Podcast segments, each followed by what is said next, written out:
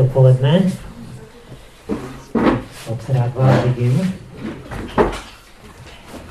Zvlášť moc rád vás vidím, protože myslím, že tak nadpoloviční většina lidí prošla odrostem, který vedu, tak je moc hezký vidět takový region.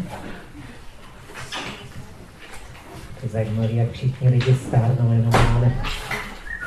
Tak jo, eh, byl jsem pozvaný, abych mluvil o Bohu, který dělá zázraky.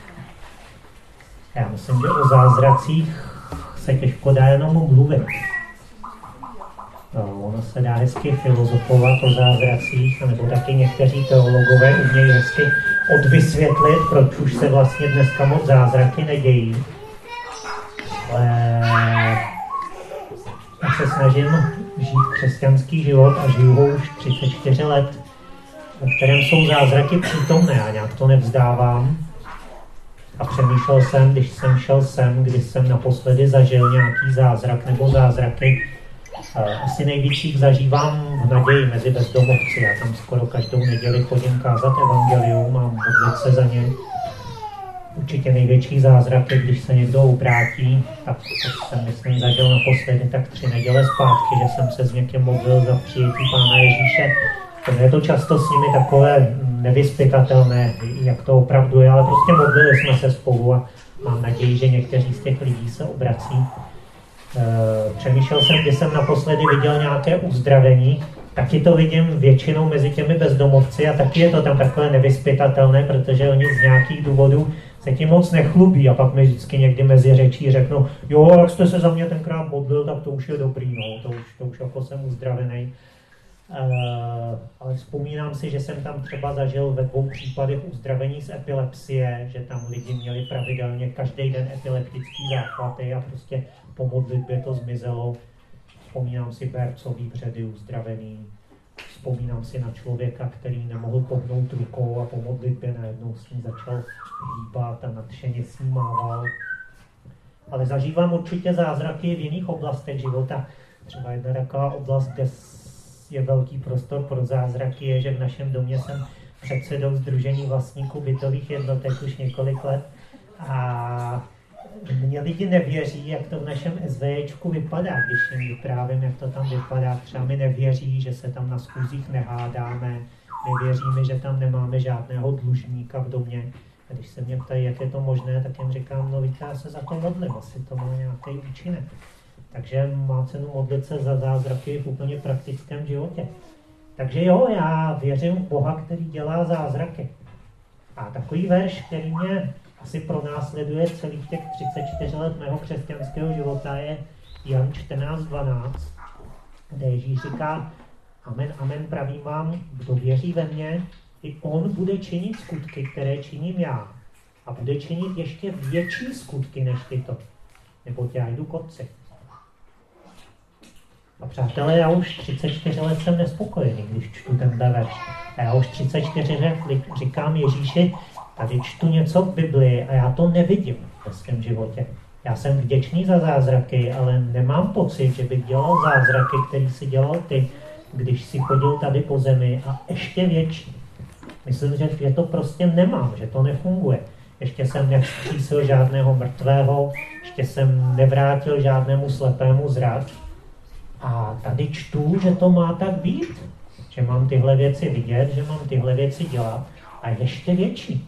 A já si to nechci nějak teologicky odvysvětlit, že je to dneska už nějak jinak a prostě už to nějak neplatí a nějak to nefunguje. Já to vyhlížím. Já jsem vděčný za věci, které vidím, ale chci vidět větší. A nevzdávám to. Nevzdávám to a čekám, že to uvidím. A chci to. A taková druhá moje oblíbená pasáž Bible je konec Markova Evangelia, kde tam Ježíš říká svým učedníkům, jděte do celého světa a vyhlašte evangelium všemu stvoření. Kdo uvěří a bude pokřtěn, bude zachráněn. Kdo neuvěří, bude odsouzen. Tato znamení budou doprovázet ty, kteří uvěří. Mé jménu budou vyhánět démony, budou mluvit novými jazyky, budou brát hady do rukou a vypíli něco smrtelného, nijak jim to neublíží. Na nemocné budou skládat ruce a budou se mít dobře. Potom, když jim to pověděl, byl pán Ježíš vzad vzhůru do nebe a posadil se po pravici Boží. Oni vyšli a vyhlásili všude evangelium. Pán pracoval s nimi a potvrzoval to slovo znameními, která je doprovázela. Amen. Já tady čtu, že to má být normální. A všimli jste si tam, koho budou provázet tyhle zázraky? Ty, kdo uvěří. Tam není jiná podmínka. Tam není psáno, tyto zázraky budou provázet eh, pastory a evangelisty. Tam není psáno, tyto zázraky budou provádět ty zvlášť duchovní. Tam není psáno, tyto zázraky budou provázet ty, kdo nehřeší, ty, kdo jsou svatí. Nic takového tam není. Tam je napsáno, tyto zázraky budou provázet ty, kdo uvěří. Uvěřil jsi, uvěřila jsi, tak tě mají provázet tyhle zázraky. Má být normální, že vyháníš démony, má být normální, že se modlíš za nemocné, oni jsou uzdravováni. Eh, ty hady a ty jedy, pití, to bych úplně nedoporučoval zkoušet, to si myslím, že je spíš taková boží ochrana, ale vyhánění démonů a modlitby za nemocné má být normální pro každého. A já tě povzbuzuju, nenech si to vzít, jestli jsi to nějakým způsobem nechal, nechala vzít ve svém životě, jestli jsi to nějak odvysvětlil, odvysvětlila, že tohle pro tebe není, tak je to lež. Je to satanská lež. Je to pro tebe. Zrovna pro tebe. A všimněte si taky, že je to tu spojené zejména se zvěstováním Evangelia. Onehdy jsem se na mém mateřském regionu ptal lidí, jestli vědí, co to vlastně je Evangelium a neskončilo to moc slavně. Tady, a tady to určitě víte, co je to Evangelium a já to nebudu rozebírat. Je to spojené s hlásáním té dobré zprávy, že Ježíš Kristus zemřel za naše hříchy a vstal z mrtvých. A je to taky moje dlouholetá zkušenost, že nejvíc zázraků vidím potom, co zvěstuju evangelium někde. Tak vás povzbuzuju, zvěstujte evangelium. Zase, to není jenom pro velké evangelisty, to není jenom o kázání na stadionech. Tady nejsme určitě každý povolení ke kázání na stadionech, ale pro každého v téhle místnosti, jestli si uvěřil, má pán Bůh nějakou metodu, nějakou možnost, nějaké místo, jak zvěstovat evangelium. Většinou osobně, skrze vztahy. A když to budeš dělat, tak pán Bůh se k tomu bude přiznávat a můžeš očekávat, že taky tě budou doprovázet zázraky. A mám tady takových pár bodů, které vidím jako důležité, asi zvlášť tady a teď, jestli chceš ve svém životě opravdu vidět zázraky jestli v nich chceš chodit, jestli je chceš prožívat. Takový první bod, co tu mám, hledej křes duchem svatým a hledej nové naplnění duchem svatým. Určitě zase většinou to tu víte, a to tu nebudu vysvětlovat. Existuje duchovní zkušenost jménem křes duchem svatým. Vím, že mnozí z vás jste to prožili a pokud je tu snad někdo, kdo to nepřijal, ještě neprožil, tak tě povzbuzuju, usiluj o to, je to i pro tebe abys byl pokřtěný, pokřtěná Duchem Svatým, aby začal mluvit novými jazyky a aby si dostal přístup k duchovním darům, k darům Ducha Svatého, které Bůh má pro ty, kdo jsou pokřtěni Duchem Svatým.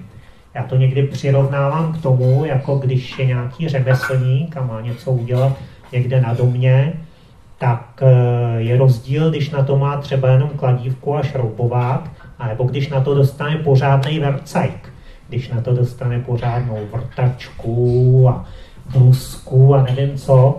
A přesně křes duchem svatým, to je tenhle pořádný vercaj, který dostaneš k tomu, abys mohl efektivně pracovat pro Boží království. A křes duchem svatým je jednorázový, ale pak je nové naplnění duchem svatým. A to není jednorázové, o to se dá usilovat a prosit každý den, když si přečtete ve čtvrté kapitole skutků od 29. verše, tak tam se učedníci modlí, nebo říkají, a nyní, pane, pohled na jejich hrozby a dej svým otrokům se vší smělostí mluvit tvé slovo. Vztahuj svou ruku k tomu, aby se dala uzdravení, znamení a divy skrze jméno tvého svatého služebníka Ježíše. Když se pomodlili, zatřáslo se místo, kde byli schromážděni a všichni byli naplněni duchem svatým a směle mluvili Boží slovo. To byli učedníci, kteří už přijali křes Duchem Svatým. Ale tady se píše, že byli znovu naplněni Duchem Svatým.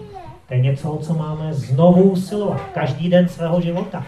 A můžeš o to prosit znova každý den svého života.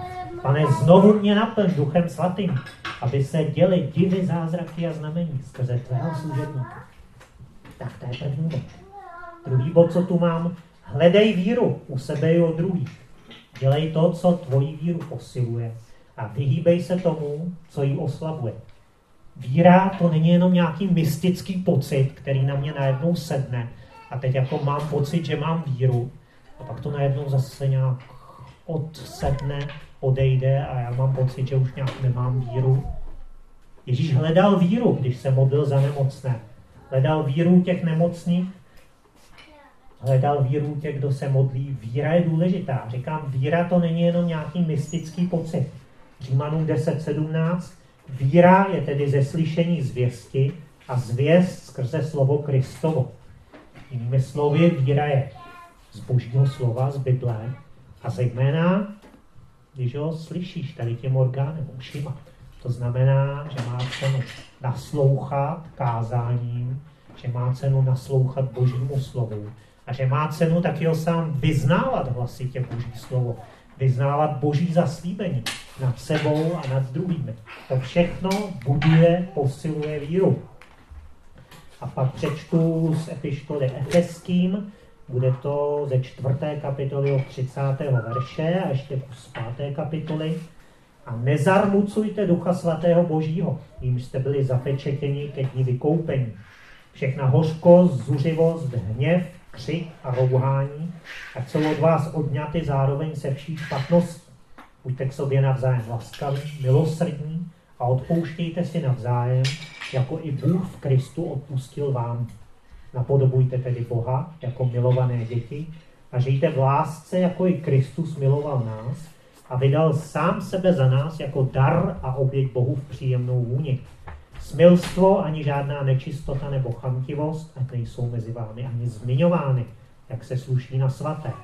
Ani hanebnost, hloupé řeči nebo laškování, což se nesluší, nebož raději vzdávejte díky.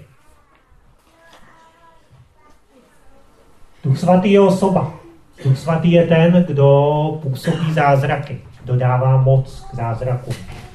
Když je někdo, nějaká osoba, tak jako ty, pardon, ty jsi osoba, tak ti něco těší a něco tě netěší, něco tě dokonce trápí.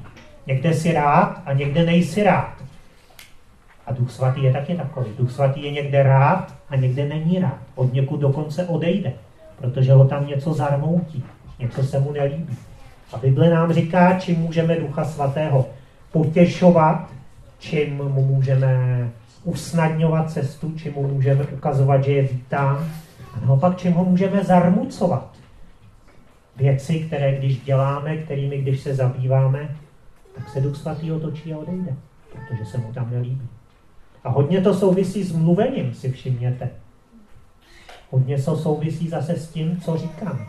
Jak mluvím, jak nemluvím, a taky čemu naslouchám a čemu nenaslouchám.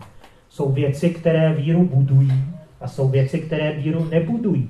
A Bible nám říká, že je nemáme ani zmiňovat, ani jim naslouchat. A já se opravdu snažím podle toho žít.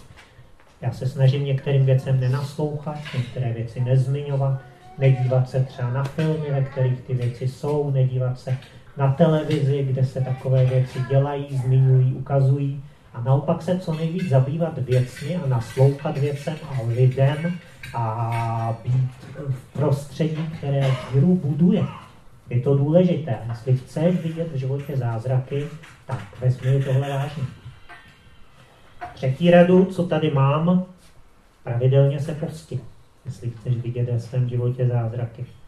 Já se pravidelně postím už dobrých 30 let Někteří to o mě vědí a občas o sobě slyším, že o mě někdo říká, to je Michal Klesnil a ten se rád postí. Přátelé, to je nesmysl, já nenávidím půst. Štve mě, nesnáším ho. Ale postím se už 30 let, protože nejsou u mě na prvním místě moje pocity a hezký zážitky, ale to, že chci vidět boží slávu ve svém životě. Já chci vidět uzdravení nemocných. Já chci prorokovat. Já chci vidět Boží slávu, chci vidět, že se lidi obrací a jsou zachraňovaní. A proto se postím. Když je mi to krajně nepříjemný, štve mě to, vadí mi to. Když se podíváte na čtvrtou kapitolu Lukášova evangelia, tak na začátku je situace, kdy se, duch, eh, kdy se Ježíš vrátí od Jordánu, kde ho Jan Křtitel pokřtil a kdy na něj se stoupil duch svatý. A Lukáš 4.1 říká, Ježíš se pak plný ducha svatého vrátil od Jordánu. Plný ducha svatého, to je skvělý, že jo, to jste chtěli, já to taky chci, jsem rád plný ducha svatého, ale ku podivu to nestačilo.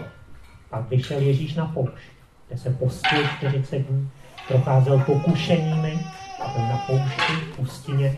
Jsou to takové tři P, tomu říkám. Poušť, půst, pokušení. A teprve, když si absolvoval tyhle tři P, tak Lukáš 4.14 říká, Ježíš se v moci ducha vrátil do Galileje. A teprve potom začal veřejně sloužit. Je rozdíl být plný ducha svatého a je rozdíl chodit v moci ducha. A jestli chceš chodit v moci ducha, a přátelé, já chci, tak proto se postím. A jestli ty chceš chodit v moci ducha, tak se postím. Poslední věc, kterou tu mám, neboj se riskovat. Chodit ve víře znamená riskovat. Chodit ve víře, dělat skutky víry, znamená, že tě Pán Bůh povede do situací, kdy to bude buď a nebo. Buď se k tomu Pán Bůh přizná a dobře to dopadne, anebo se k tomu nepřizná a nedopadne to dobře. Nemůže to být jenom taková pohodička, no tak dobře, jako já to zkusím, ale dám si pozor, abych eh, nešel dál, než kdyby to náhodou nevyšlo, takže se vlastně nic nestane. To nejsou skutky víry. Mě určitě v mém křesťanském životě pán Bůh vedl víckrát do rizika, abych udělal nějaký skutek víry, kdy jsem fakt věděl, že když to špatně dopadne, kdyby se tomu pán Bůh nepřiznal, tak prostě to bude fakt blbý. Řeknu aspoň jednu takovou situaci před 20 roky, jsem se stal ředitelem nadačního fondu překladu Bible, který se stará o český studijní překlad Bible. A tenkrát, když jsem ho přebíral, tak byly překladatelské práce v plném proudu, pracovali na tom tenkrát čtyři překladatelé a ten fond měl velký finanční problém. Nebyly prostě peníze na ty překladatele. Každý měsíc jsme to řešili, byli jsme zadlužení, fakt blbý to bylo. A tak jsem to začal nějak řešit, začal jsem se za to modlit. Když jsem se za to začal modlit, tak mi pán Bůh brzo řekl, a teď přijmi pátýho překladatele. Já jsem řekl, pane Bože, jsme ve finančních problémech. Já nezvládám poplatit současní faktury a ty chceš, abych přijal dalšího překladatele. Teď je to nesmysl logicky. Skutečně byl, ale pán Bůh někdy nás vede k logickým nesmyslům a trval na tom. A tak jsem to nakonec teda s těžkým srdcem a s malou dušičkou udělal a opravdu jsem přijal toho pátého překladatele. Představte si, že najednou jsme měli dost. Pán Bůh se k tomu přiznal. Přiznal se ke skutku víry, přiznal se k riziku. A od té doby se to hodně zlepšilo a musím říci, že během pár let jsme se dostali do situace, kdy jsme poplatili všechny dluhy, měli jsme dost a vlastně máme dost do dneška. Dneska už dávno není pět překladatelů, ale prostě máme dost na to, co potřebujeme. Takže co tím chci říct, jestli budeš chodit ve víře, Pán Bůh tě někdy povede k tomu, že budeš muset riskovat. A to už je všecko. Šimon si přál, aby to mělo 20 minut. Takže tím skončím. Pomodlím se za vás. Se ještě budeme modlit za nemocní. Pane, tak se modlím za každýho, kdo je tady. Děkuji ti, že máš dobrý plány s tímhle regionem a tak myslím, že je to prorocký slovo, že nám teď Pán Bůh chce říct, mám s váma dobré a velké plány. Počítám s vámi. Jste na místě, kde je kolem vás spousta lidí, kteří mě zoufale potřebují poznat. Vám říká Bůh. A chci vás vyzbrojit zvláštní láskou a soucitem k těm lidem kolem vás. Chci vás vyzbrojit tím, aby vám na nich opravdu záleželo. Abyste k ním nešli proto, že máte pocit, že je to vaše křesťanská povinnost, ale protože se pohne vaše srdce, pohnou se vaše útroby, jak se píše v mém slově, říká Bůh. Že budete mít soucit s těmi lidmi. Uvidíte tu hrůzu, že jdou do věčného zahynutí a uvidíte nádheru spasení, kterou jim nabízím. Mám pro vás, abyste zasáhli tuhle oblast. Mám to pro vás a chci vás k tomu vyzbrojit, vám říká Bůh. Ti říká, neříkej si, jsem příliš malý, malá, příliš slabý. To není pro mě. Je to pro tebe. Dívej se na lidi, které jsem v Bibli vyzbrojil svým duchem a svojí mocí. Mnozí z nich s tím nepočítali a necítili se hodně. Ale mám to pro tebe, ti říká Bůh. Tak se, pane, modlím za každého v téhle místnosti, aby opravdu do toho mohl vstoupit. Aby tenhle region byl známý tím, že je tady tvoje láska, tvůj soucit a tvoje moc. Že jsi tady přítomný. Že tady jsi ty. Že tady přebýváš. Žehnám vám k tomu jménu Ježíše Krista. Amen. Tak, a protože říkám, že o víře se nemá jenom mudrovat, ale taky se do toho má nějak vstupovat a ty zázraky se mají očekávat, tak bych se rád ještě teď modlil za nemocné tady. Jestli jste tu někdo nemocný, máte nějaké zdravotní problémy a věříte tomu, že by vám Bůh mohl pomoct, tak pojďte dopředu a určitě se nemusím modlit jenom já, klidně se pojďte modlit kdokoliv k tomu máte chuť a pojďme se modlit za ty, kdo jsou nemocní.